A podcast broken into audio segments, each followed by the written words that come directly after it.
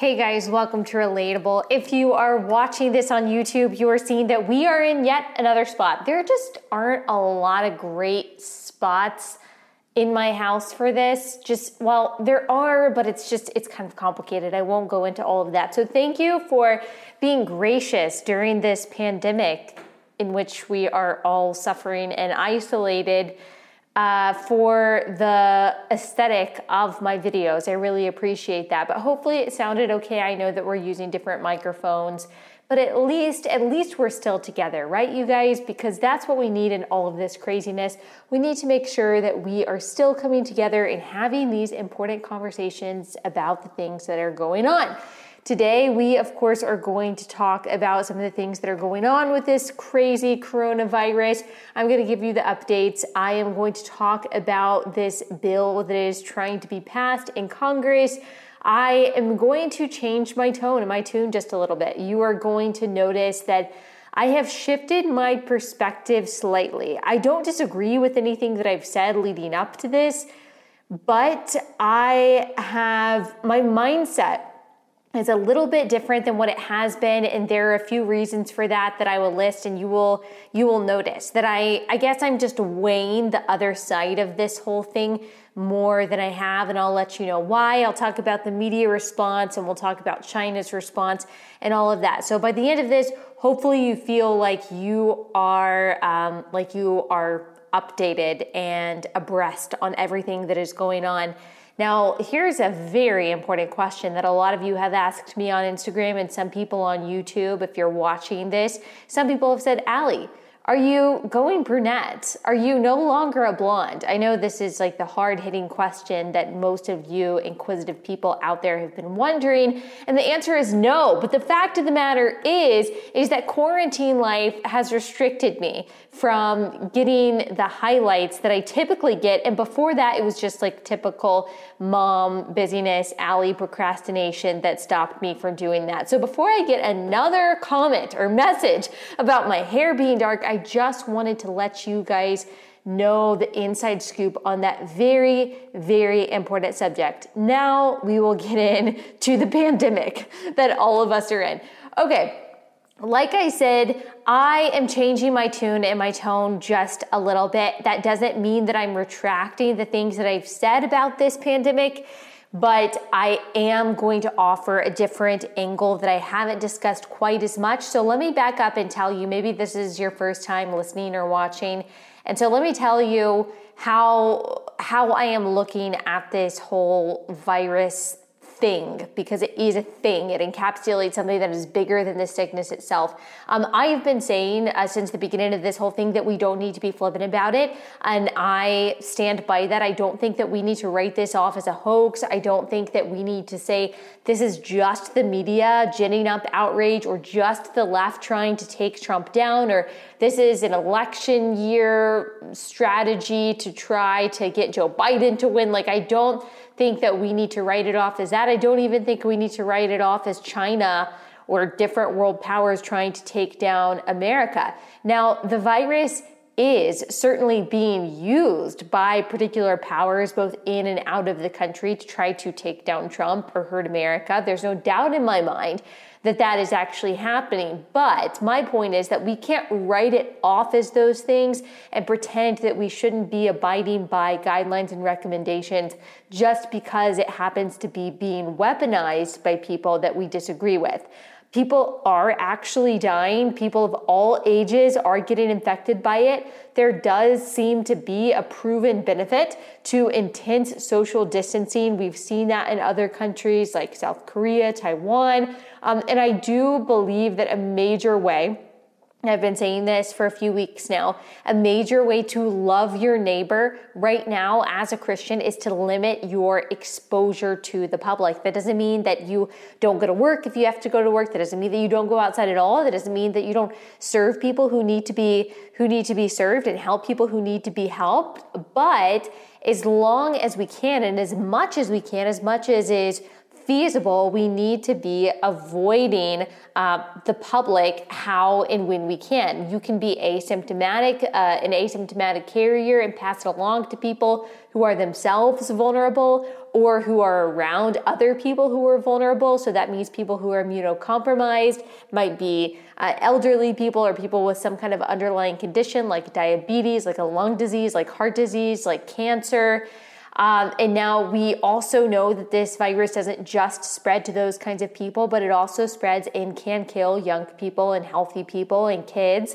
And so we should be careful. I believe that socially distancing is good. I believe governors have a really tough decision to make in the midst of all of this, and they are trying to do what's best for the health of the public for the most part. Of course, they are politicians. They a lot of politicians are thinking about being up for reelection. And that's i mean that's a part of living in a democracy that's a good thing. They are beholden to votes. They're beholden to their constituents in that way. And so no one wants to be responsible. No leader wants to be responsible for anyone's death or they don't want to be residing, presiding over a state in which a high number of deaths occurred because then it would fall back on their leadership and they know that doesn't look good. And so they are all picking very conservative approaches. And by conservative, I don't mean politically conservative, I mean um, really like medically conservative. They are trying to uh, limit the spread of this virus the only way they know how by limiting any kind of public interaction for the most part and they are trying to do what health experts have told them is best. And so they're in a tough position. I'm not saying we shouldn't criticize our leaders. I'm just saying I understand that this is probably a very difficult position to be in and a hard balance to strike. This is unprecedented for everyone who is alive right now. Everyone who is alive feels like they are going through the most, maybe the most unique moment in history, in the history that we have been a part of at least. Um, as of right now, as I'm recording this, there are 40,550 confirmed cases in the United States. 1,040 of of those have been or are critical, and 499, I think. Um, I think that's the most up to date number as I'm recording this. 499 of those cases have resulted in death.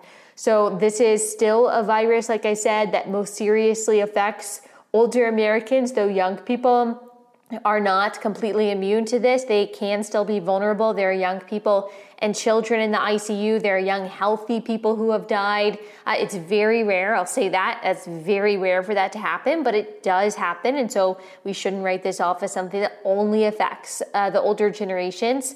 According to Dr. Neil Ferguson, he is an epidemiologist who, who um, produced a model that shows the worst case scenario for the United States. The worst case scenario, according to him, I mean, this is just one person, and other people have said this as well, but according to him, 2.2 million people in the United States die from this. That would be devastating, obviously. 12,000 people, only 12,000 people in the United States died from swine flu in 2009 though over 60 million people had it, which is kind of crazy. Over 60 million people apparently had swine flu in 2009 and but only 12,000 people died from it, which means that the fatality rate was really low. There were only eight confirmed cases of SARS in the United States. The CDC did a really good job of containing that. Um, back in 2003, only 8,000 cases worldwide, and only 774 people died from SARS total. So it is different than these things. We keep trying to compare it to these, but it is different. It's also different than the flu. The flu has about a 0.1% fatality rate right now. This has about a 1% fatality rate and can be higher depending on how old you are and what conditions you have. So, experts are saying coronavirus is more serious and will kill more people. Worst case, as Dr. Ferguson said, 2.2 million. Best case, according to this doctor, 1.1 million people, which is a lot of people. Uh, and this is why states and counties are declaring shelter in place, which looks different for each place, but it essentially uh, means that businesses deemed non essential are closed. So usually that means grocery stores are open, Pharmacies are open, gas stations are open, a lot of banks are open, other places can stay open, but all uh, other business has to be conducted either not at all or conducted virtually. Restaurants can do takeout delivery and, and delivery people can go out but have to maintain a distance of six feet or more between them and other people. How do you enforce that? I'm really not sure. In some places, that means they have curfews. So people literally have to go inside at like 8 p.m. or whatever the curfew is. This means that many businesses, especially brick and mortar stores, will have to shut down. They cannot stay open. They can't pay their employees because they're not getting any revenue. That's how it works. People are getting laid off left and right. This affects so many sectors of our society that I don't think any of us can probably even imagine because there are just so many different kinds of people and kinds of jobs that we don't think about on an everyday basis. There are kinds of jobs that you are thinking of and know were affected that I don't, and vice versa. If you are, for example, I've just thought about some like random, not random, but I've thought about some um, different kind of careers or different kind of roles that people have that are so affected by this. Like if you're a realtor, you're going to be hurting right now. People probably aren't going to be buying and selling their homes, at least not as much. And so you don't have commission. If you are a nanny, your kids might be out of school, so you can't do your job, which means the parents who depend on you to watch their kids aren't going to be able to do their jobs. That might mean that you're not getting paid at all, or maybe you're getting paid something, but depending on the kind of job that the parents have that they're no longer able to do, they might not be able to pay you anymore. So you feel like you're out and you're on your own trying to take care of your kids now without a job. If you are in retail, your store is closed, you have uh, probably been laid off, or if you're the owner of the store, you've probably had to lay people off. If you own a restaurant, your business has gone down and you're probably not making up for it with takeout and delivery, which means you've had to lay off waitresses, waiters, uh, probably all of your hosts and hostesses if they haven't become, you know, takeout and delivery people if you are any kind of hourly worker or someone who is going from gig to gig to make money, which a lot of freelancers are, then you are probably really hurting right now because people aren't paying for your services. Everyone is kind of holding on to their money right now, not knowing if they are going to be the next ones to get laid off. And so they're not paying for anything that they don't have to pay for. Uh, if you're a single parent who just got laid off or whose hours have been cut and you have nowhere to go for a job, uh, you are freaking out right now. And if your daycare center is closed, what are, what are you supposed to do even if you do find a job? So there's a lot of a lot of things that we have to think about, a lot of people that are being affected in different ways and a lot of ways that maybe we can't even imagine.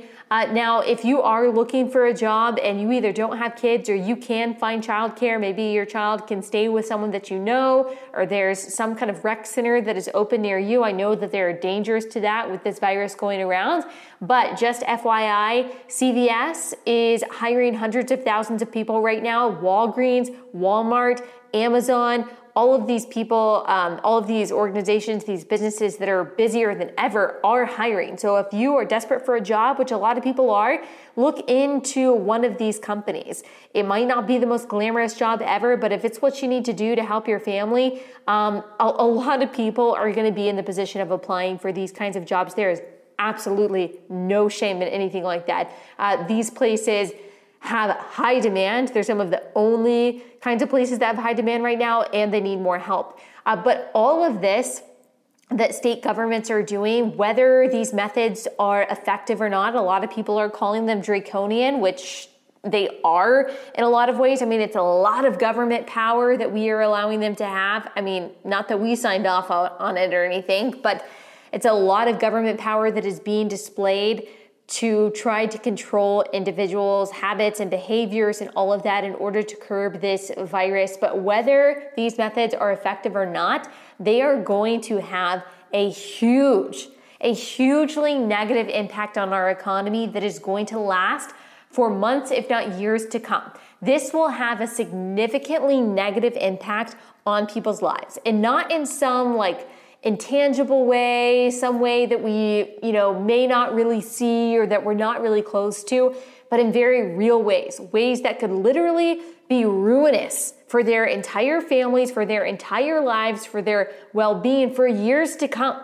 The prediction that I've seen floating around by experts is that we will actually reach a 30% employment rate. I'm pretty sure it was a 25% un, sorry, unemployment rate, 30% unemployment rate I think it was a 25% unemployment rate during the Great Depression. So we're looking at possibly a great, Great Depression. Um, at the same time, so, just adding to the craziness of all of this, we're talking about shutting businesses down, people losing their jobs, not having school, not having daycare, not having a way to provide for their families, not knowing what the heck they're doing. Adding to the craziness of this, gun stores are having to fight to stay open, and many of them are not. Many of them are being shut down because governors are saying, sorry, this is not essential business. So, people that are nervous, they want to protect their families. Maybe you're a single mom and you're at home with your kids all day and you don't live in a great part of town and you're like, you know what, I think I want to protect my family. Well, right now in a place like Pennsylvania, you can't go to a gun store and buy a gun. The state Supreme Court there has ruled that gun stores must close. The ACLU at the same time and other organizations are pushing to have prisoners released from prison.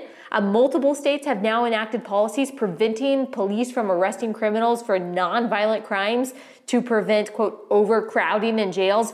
So we're already seeing looting, we're already seeing shoplifting as a result of this. Of course, the fear is anarchy, and that's why people are stocking up on guns and ammo. And yet, state courts and state uh, state governments are saying, "Sorry, you can't do that. It's non-essential business." So that is why people are very on edge right now. And on top of all of that, we're being told by some in the government that there's no end in sight.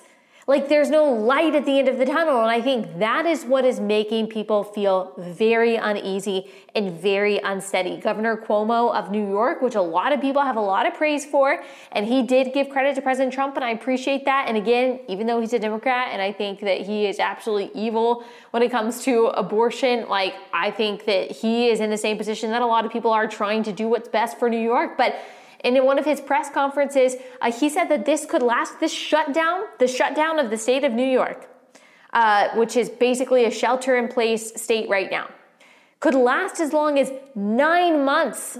Nine months. California is saying uh, two months, but that they're going to reassess and they'll probably extend it. And that, oh, by the way, they'll probably have to do this again in the fall. Some researchers are saying that we will have to get used to this for 18 months until a vaccine is developed and then what's what's going to happen then are you going to force people to get the vaccine because some people aren't going to want to do that but you're going to force people in their homes for 18 months uh, we are hearing so far, as I'm recording this, and no concrete reassurances from anyone that, hey, there's an end in sight. Hey, here's what we're going to do uh, to make sure that Americans get back to work in two weeks. We're going to increase the number of ICU beds. We're going to make sure every person in America has a test. We're going to isolate the sick, the elderly, those with underlying conditions, and everyone else can go back to their lives while still practicing improved hygiene. Or maybe we're going to uh, re up the economy in stages. So maybe they could say, first, we'll uh, let certain types of businesses open and then these, and we'll still restrict large gatherings, but we'll slowly build up uh, to where we were before as we equip our hospitals and allow people to gain natural immunity. We're not hearing any of that. And I'm not saying maybe those aren't the best solutions. I certainly don't know. That's why I'm not in charge, but we're not hearing anything close to that. We're not hearing any kind of long term solution besides panic. Besides, okay, well, this is what we have to do. We all have to stay inside and shut everything down. We're hearing from most of our leaders in media, you're just going to have to get used to this. And I was on I was on board. I mean, you guys know who follow me on Instagram and who listen to this podcast. I was and am on board with some kind of, you know, quarantining policy to where people have to stay inside. I certainly want people to do that voluntarily for everyone to avoid crowds and to socially distance for a limited period of time. For a limited period of time. That is what I am uneasy about. This idea that this could extend for months and months without any tangible plan or end in sight. So, when I'm encouraging people to love your neighbor by keeping your distance, I'm thinking, okay, well, we're going to be able to phase this out in a couple weeks, or even four to eight weeks, even 12 weeks. At least we would know, okay, during that time, we've got people working on the things that need to be worked on so everyone can get back to work. We got to hunker down for three months, however long it's going to be, three months max. In my mind, I don't think people will. Just, I just don't think people will go past that. But we want to hear, okay, we're going to have to figure it out and we're going to do this. The government is going to have to offer some kind of relief to people during that three month period or however long it is. And then we'll all get back on track. But when we're basically given an indefinite order to isolate ourselves and to shut down the economy, people's very lives, their livelihoods, then that's when people start to ask the question. It's just natural. It's not heartless. It's not callous. That is when we have to start asking the question is this worth it? Is all of this worth it for an indefinite period of time? And let me tell you, and I know this sounds harsh, but unfortunately, it's just the awful, tragic question that people are going to have to answer is shutting down the economy so that 30% possibly of people are out of work and destitute and unable to feed their families and suffer from the very real consequences of joblessness for years to come worth it? Uh, if Dr. Ferguson's, the guy that we cited at the beginning, worst case scenario model is correct, that 2.2 million people die from this, that's really bad. It is a 0.7, it's 0.7% of the current United States population. That's 0.7%. And look, that's devastating. Of course, it's devastating. Every single one of those lives matters. Uh, no matter how old they are, no matter what their underlying conditions were, it would be a travesty for 2.2 million people to die from this. And any of us we know could be a part of that statistic. But we have to think here. We are shutting down the economy, ruining people's lives, taking away people's fundamental freedoms, apparently indefinitely, for a virus that 99% of the country will survive. 99%, unless we just have completely off base numbers. And this is going to end up killing, you know, 100 million people. Well, that's a different story. But it's not callous to ask that question. That's not putting profit over people. That's recognizing that people will also die if they can't work, uh, that people will suffer from depression and, and anxiety and isolation and the inability to get other kinds of health care that they need that doesn't have anything to do with the coronavirus. Uh, and all that comes with not being able to uh, provide for yourself, the depression, anxiety, all of that comes with not being able to provide for yourself or your family and losing everything that you have worked for your whole life and being forced into social isolation for months on end.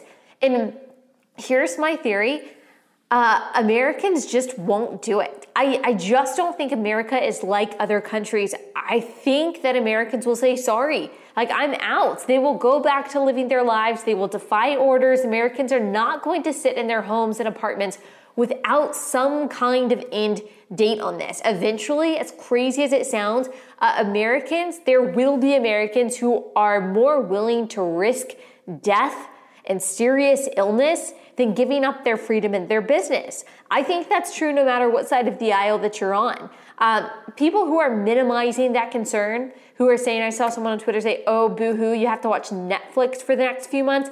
Yeah, that was like a true funny thing to say when we were talking about a weekend, when we were talking about like a couple weeks or even a month. But how do you expect a family of five to survive on watching Netflix and eating bonbons for the next six to 18 months?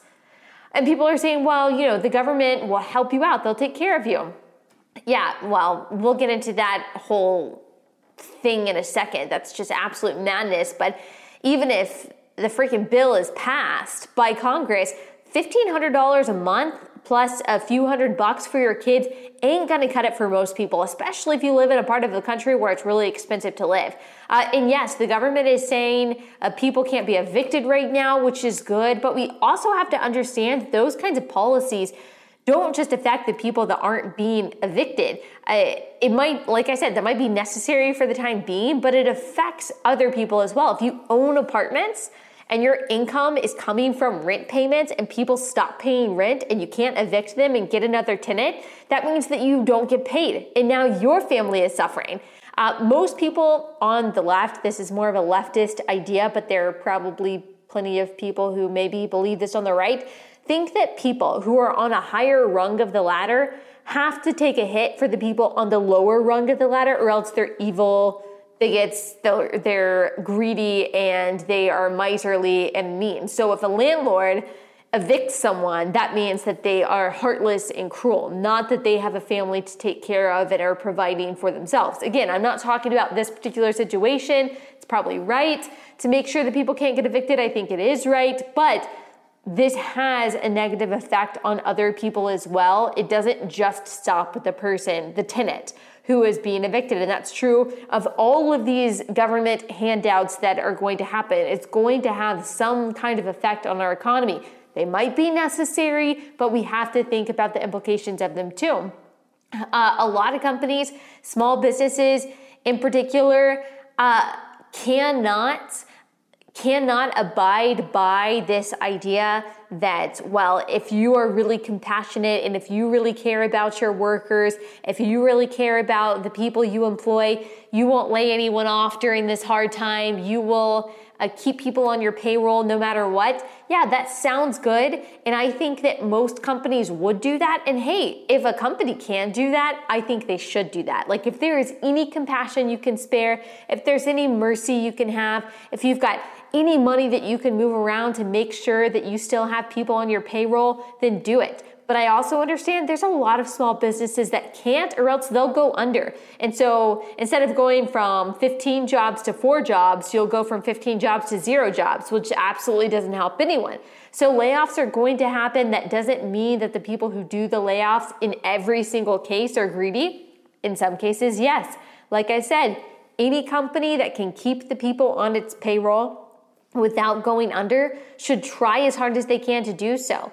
But small businesses aren't going to be able to do that. And so they need some kind of relief. They need some kind of help. So we all need to have a little bit of perspective and a little bit of empathy for how this is affecting people on all rungs of the ladder and realize that the long term effects of the virus on people's lives, financially, relationally, emotionally, psychologically, may be as bad, if not worse, in some ways than the short term physical effects of the virus itself.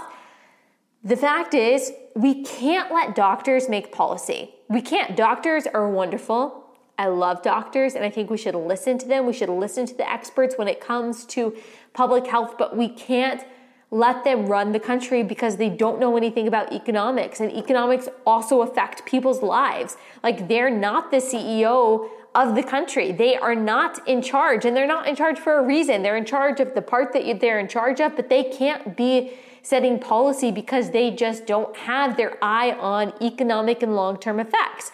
They we should listen to them on the things that we need to listen to them on, but they can't be the only people that Trump listens to. They can't be the only people that our governments listen to because they are always going to pick the most conservative option um, because that's what doctors do. It's kind of like lawyers in their own way. Like you don't get business advice typically from a lawyer because they are thinking liability. They're not thinking what's most lucrative or what's necessarily best business wise. They are thinking, oh, how are we going to avoid getting sued? And doctors are thinking in the same way in medical terms. But we have a bigger scope of life that has to be considered by our leaders than just the medical part of this. It's kind of like so if you're a mom, especially if you're a mom who's gotten a C-section before or you know that America has an incredibly high C-section rate, which is just stupid for the advanced medical care that we have and for as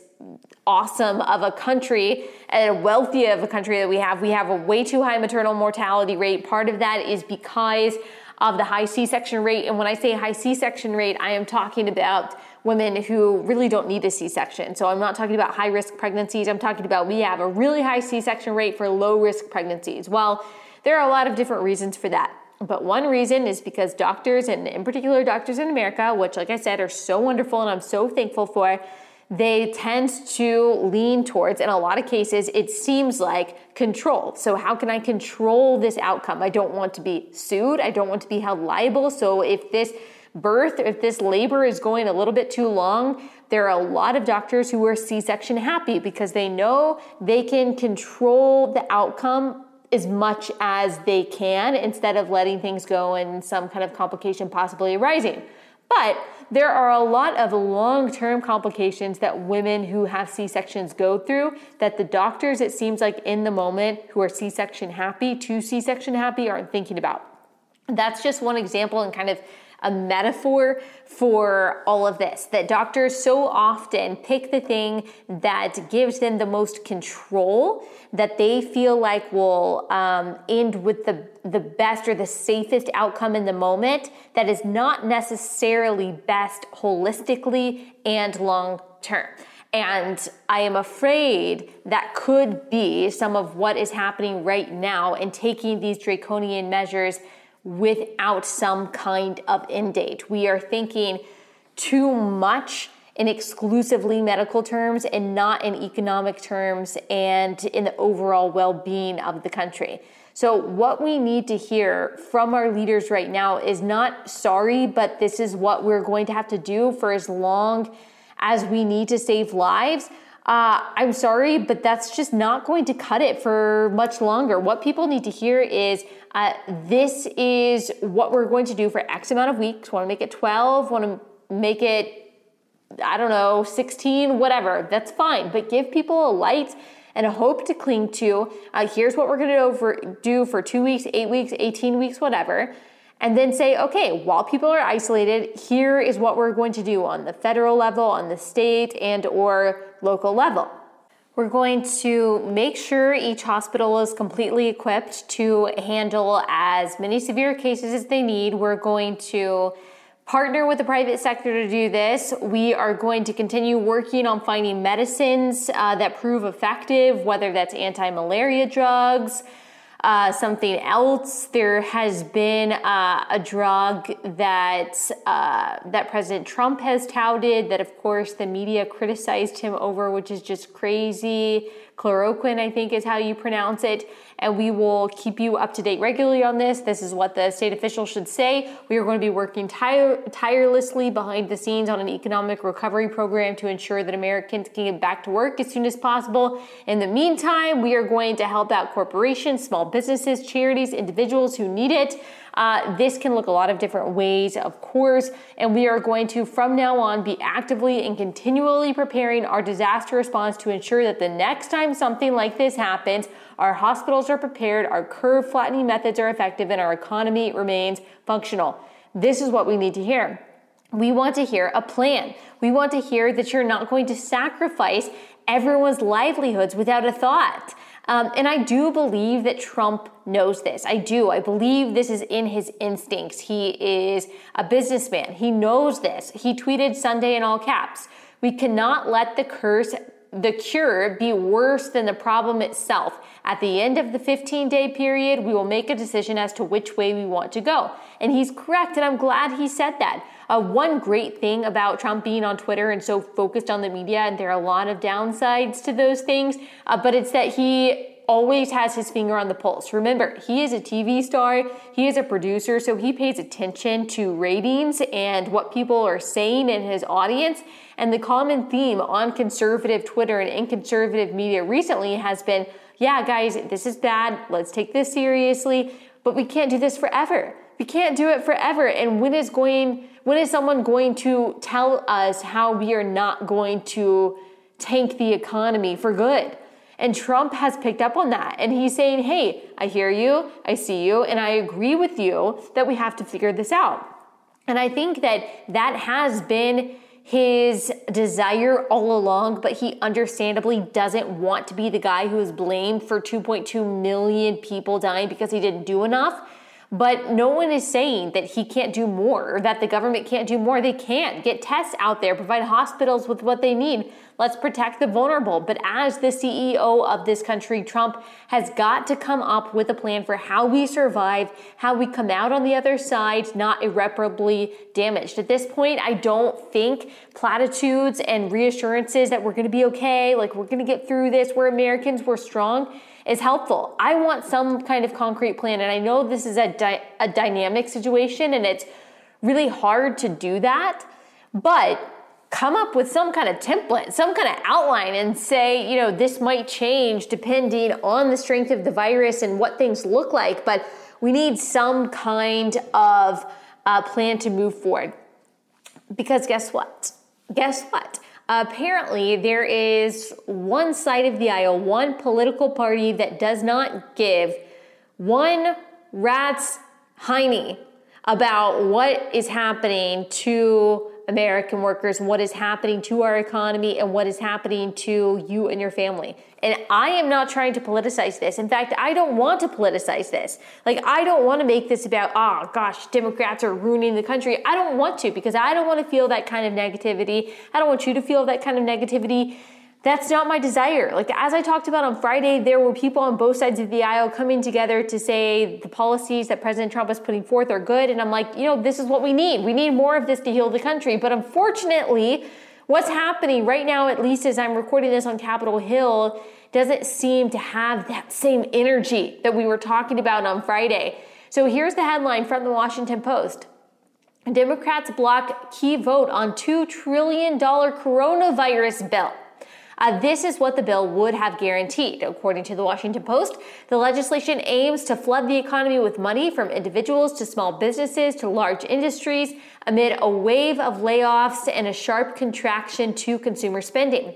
It would direct $1,200 to most adults and $500 to most children. It would also create a $500 billion lending program for businesses, cities, and states, and another $350 billion to help small businesses meet payroll costs. There were a lot of other things in there too, like helping health centers, nurse, uh, nursing homes, and hospitals. Democrats blocked the vote on the coronavirus relief bill, claiming that the bill leaned too much in favor of corporations and not in favor of the workers. Well, you just heard what it guarantees to the workers. And by the way, corporations don't exist without workers. And so if you hurt corporations and they don't exist anymore, workers have no place to work. Uh, it's not reality that this leans too much in favor of businesses. This wasn't a perfect bill, but Repu- Republicans had made huge compromises to come together with Democrats to make this happen. Democrats are using this crisis to reshape the economy, to reshape our structure to fit their liking. The Democratic House Majority Whip said this. This is a tremendous opportunity to restructure things to fit our vision. So they're explicitly just coming out and saying that this is what we're trying to do to take advantage of a crisis, to put things into this bill that have nothing to do with this crisis, to uh, restructure and reconfigure this society as we see fit. Guy Benson of Fox News talked to senior GOP aide who said uh, to a senior GOP aide who said that Pelosi and Chuck Schumer are pushing for these three major things that have nothing to do with pandemic. Number one, unprecedented collective bargaining powers for unions. Number two, increased fuel emissions standards for airlines. Number three, expansion of wind and solar tax credits. According to Senator Lankford of Oklahoma, Republican, Chuck Schumer gave Senate Republicans a 10 page list of things he wanted included in the re- relief bill a week ago, and Republicans accommodated most of that 28 items on this list. Most of the things that he demanded, and still Schumer and Democrats are blocking the vote, delaying aid for the American people. We're talking about $2 trillion to the American people that Democrats, for partisan reasons, are blocking. Representative Dan Crenshaw said this on Twitter I am not one to make hyperbolic statements. Uh, but, w- but what Senate Democrats have done is truly awful. This bill was negotiated in good faith been monitoring its progress all week. He's talking about the bill over in the Senate. He's obviously in the House. It can save our economy. And they killed it out of spite and bitterness. Hold Dems accountable.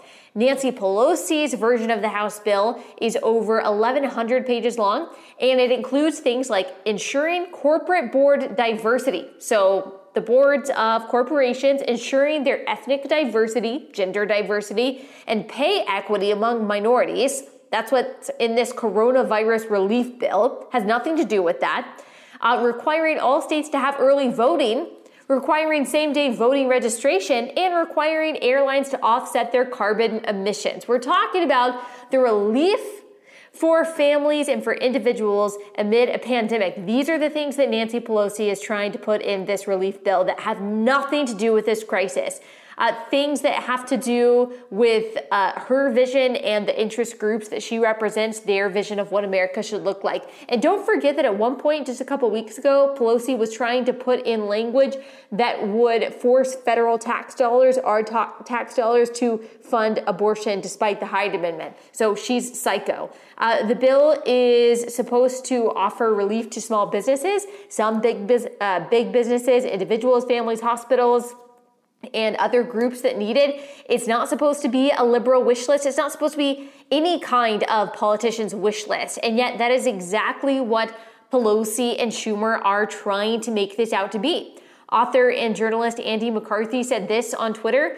So Dems derail Senate bill, write save the day House bill with all the ideological lard used to derail Senate bill, pass it without negotiation in the House, then argue GOP Senate is denying desperately needed financial relief to the American people by not passing a House bill. Yes, that's exactly what they're doing. That is exactly what their plan is. They are going to turn this on Republicans. The media will help them. Uh, when Republicans don't agree with their additions, which have nothing to do, for the fifth time, with coronavirus, they will say Republicans want people to die. Uh, here is Mitch McConnell on some of this. This is not a juicy political opportunity. This is a national emergency. Republicans understand that a national crisis calls for urgency and it calls for bipartisanship. it's time for that good faith to be reciprocated. It's time for Democrats to stop playing politics and step up to the plate. And he's right. This is absurd. This is evil. It is wicked. I'm not saying Republicans are perfect, but to use this crisis to try to advance things, issues, policies that have nothing to do with this crisis is wicked. Never have Republicans and Democrats not been able to come together in a time of crisis, at least not in recent history. 9 11, the recession, they were able to put down their partisan swords and get it done. And they're not able to right now. And right now, at this moment, in this particular time, the responsibility rests solely on the Democrats. Uh, but Democrats have become so deranged, so loathing of Trump, so controlled by the most extreme ideologues on their side that they cannot do it. Uh, Democrats are saying this bill creates a slush fund for big businesses, and that is not true. This bill prohibits funds going to the expense of ex- executive pay and stock buybacks. Any aid given to corporations also benefits the worker because, like I said, if there are no companies, there are no workers. Uh, there is no doubt Democrats and the left are using this to push their ideology to hurt the economy as much as possible, to make Trump look like an inept leader, to make Republicans look heartless, to make government programs look like the savior. That doesn't mean this virus isn't real or that it's not serious and that we shouldn't take it seriously, but it is being weaponized by people who hate Donald Trump and, quite frankly, hate the country uh, at our expense, especially at the expense of people, individuals, families who are poor. Meanwhile, Meanwhile, you've got the media who are carrying water for the Communist Party of China by calling Trump racist for calling it the Chinese virus. They are so fixated on that, obsessed with it. Uh, here's just one of many similar headlines, one for the opinion section of the Washington Post. The U.S. would have should have led the coronavirus response. Instead, China stepped up. Written by Dennis Ross, who used to work for Obama. Here's one by the New York Times. Its coronavirus cases dwindling, China turns focus outward. Beijing is mounting a humanitarian aid blitz in countries struggling with their own outbreaks. In doing so, it's stepping into a role the West once dominated. Yeah, right. Yeah, the heck right. First of all, they're not giving supplies to these countries, they're selling supplies to places like Italy. This whole thing is the Chinese government's fault. Uh, they knew about the virus back in November, which apparently started in the Chinese wet markets, which are filled with wild animals and are the origin of now multiple epidemics. Uh, they suppressed that information, the Chinese government did, then released false information saying the virus wasn't transmissible between humans, which was propaganda that was parroted by the World Health Organization, who is in bed with China. Uh, then, when the virus started getting out of control, they refused to let health experts from other countries in to help, uh, started jailing doctors and jailing citizens who were trying to warn the world about the virus, and now they're blaming the virus on the United States. And they just last week kicked out American journalists trying to report on the virus. And yet, The American, uh, the American media is, is more than happy to defend them if it means somehow hurting Donald Trump. Plus, there is this weird, deeper, deeper, stupid worldview that a lot of Americans on the left have that America is this uniquely bad actor on the world stage, and every country is somehow a victim of American imperialism and therefore needs to be coddled. And so they have a desire to see every other country do better than the United States. They think it's very posh and very sophisticated and intellectual and academic to beat up on the United States and say how awesome other countries are doing, even totalitarian governments. Uh, this was the attitude in a lot of ways that Obama had, and it pervaded one side of the aisle via the media, via uh, politicians, via academia, academia, and it's tragic. It has negative effects on people's lives. So this is all a travesty and it's a lot to take in if after this you're like oh my gosh i'm a little bit stressed out go back and listen to monday's episode listen to friday's episode but as you can tell, I'm getting frustrated by our lack of any kind of tangible plan. I'm getting frustrated by the partisanship. I'm getting frustrated by the anti Americanism, the pro Chinaism that we are seeing from one side of the political and ideological aisle. It's just insane. It's insane. All you can do, though, all you can do is take care of your family, is to, um, as a Christian, all you can do is pray. Pray for wisdom, pray for humility, pray for God to thwart evil and wicked plans. Uh, pray for His gospel to be spread. Pray for repentance. Pray for His uh, for people to come to know Him. Pray for Him to be glorified. We have to be obedient. We have to be joyful. We have to take care of those who are around us, and we have to, as much as we can, hold the people in power accountable and pray to God that they do the right thing. I pray to God that they do. I really do. Okay, we'll be back here on Friday, and I will see you guys then.